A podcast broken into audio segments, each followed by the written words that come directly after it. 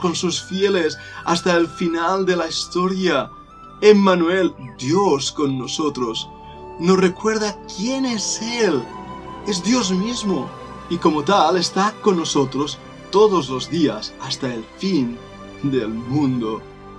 Cuando estudiamos a Cristo, vamos descubriendo más y más quién es Él.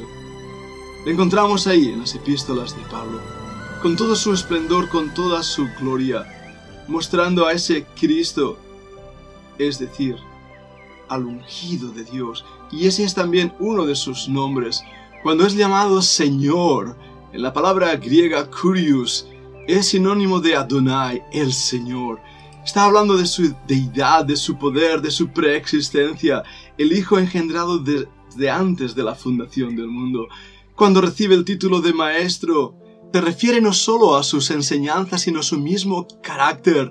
Algunos comentaristas incluso sugieren en Lucas 5 que Pedro está progresando de ver a Jesús como Maestro a verlo como Señor, como Curious, descubriendo cómo Él es quien controla el mismo mundo, el universo, todo el poder de Jesús sobre el mundo material, no solo su enseñanza.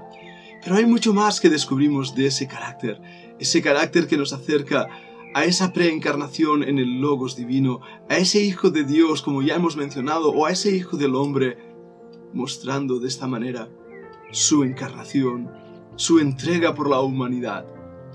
Ahora, hay algo que nos hace acercarnos a Él con temor y temblor cuando le vemos como el Cordero de Dios que quita el pecado del mundo y de repente en Apocalipsis habla de la ira del Cordero, el Cordero airado muestra su poder, ese Cordero inmolado desde antes de la fundación del mundo, ahora ya no como un sacrificio, sino como un ser que tiene victoria, victoria por su resurrección, victoria contra el pecado.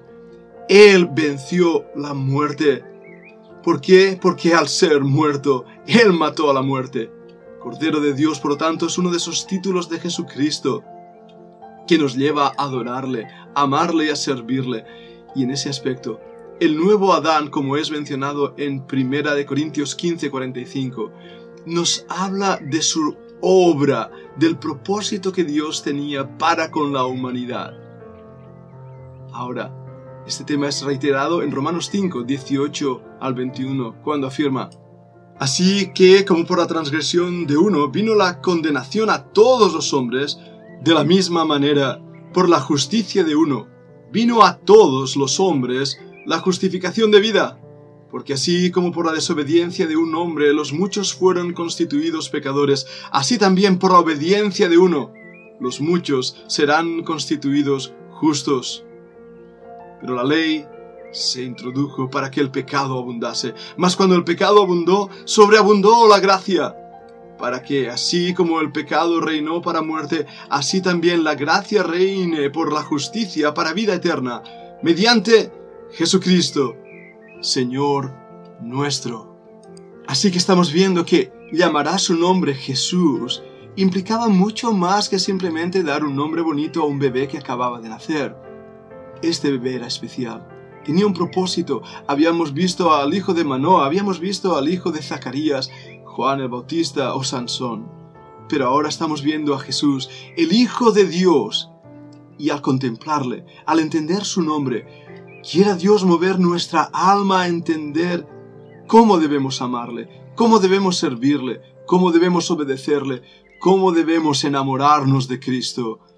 Y en este aspecto, Vamos a seguir hablando en la segunda parte de este podcast, descubriendo más de sus nombres, pero cómo esos nombres cambian nuestra relación con el Dios eterno, el Dios soberano, con el Jesús de Nazaret.